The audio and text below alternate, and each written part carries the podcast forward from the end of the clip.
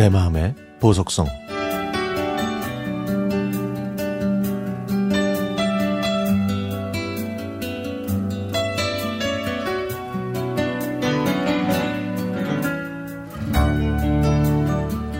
(1982년에) (20대) 중반이었던 저는 엔지니어로 직장 생활을 시작해서 3년 전인 2018년에 정년 퇴직을 했습니다. 회사 다닐 때 저는 몇 년 동안 전라남도 영광으로 현장 파견되어 그곳에서 일을 했는데요. 처음에는 영광 주민들의 묵직한 사투리 때문에 적응을 못해서 참 난감했죠. 당시 그곳에서는 여전히 야간 통행 금지가 있어서 아, 괜히 내려왔나 하는 후회도 했지만 곧 통금이 없어져서 이전보다는 훨씬 활기찬 하숙 생활을 할 수 있었습니다. 시간이 흐르면서 저는 정겹고 훈훈한 주인, 주민분들의 인심에 감동받았고, 비로소 이곳에 오길 잘했다고 생각했죠. 하지만 1년 동안 가족처럼 의지하고 지냈던 하숙집 주인 부부가 다른 곳으로 이사하는 바람에 저와 룸메이트는 그 하숙집을 나와야만 했습니다.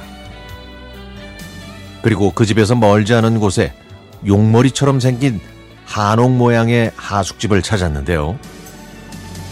집주인은 이미 구두로 계약한 직원이 있어서 곤란하다고 했지만 저는 그건 정식 계약이 아니기 때문에 조금이라도 가능성이 있을 것 같았죠. 그래서 다음날 아는 사람을 통해 구두로 계약한 사람을 만나 양보해달라고 끈질기게 부탁을 했습니다. 결국 동전을 던져서 입주를 결정하기로 했는데 다행히 제가 이겨서 그 하숙집에 입주할 수 있었습니다.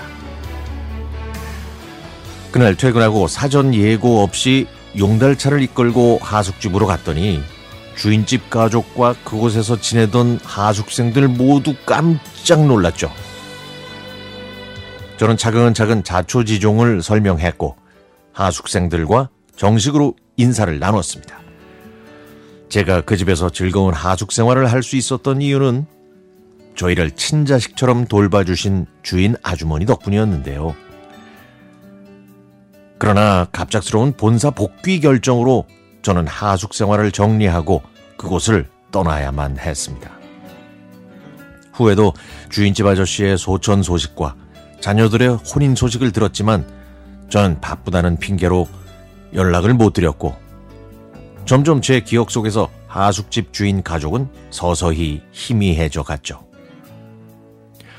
3년 전에 정년퇴직을 몇 개월 남기고 영광 현장 사무소의 초대로 그곳을 다시 방문했습니다. 저는 용머리집 근처를 여러 번 돌아다녀 봤지만 30년을 훌쩍 넘긴 세월 동안 그 주변 환경이 많이 변해서 쉽게 찾을 수가 없더군요. 할 수 없이 그날은 포기하고 다음날 힘들게 그 집을 찾았지만 아무런 인기척이 없었습니다. 할 수 없이 저는 그 근처에서 몇 시간 동안 기다렸다가 오랫동안 그리워했던 그 주인집 아주머니를 만날 수가 있었습니다. 그간의 죄송함과 회한으로 큰 절을 올린 후에 서로 어떻게 살아왔는지 길고 긴 이야기 보따리를 풀었죠. 그리고 정년 퇴직을 하면 아내와 함께 다시 찾아뵙겠다고 약속하면서 두 번째 작별을 고했습니다.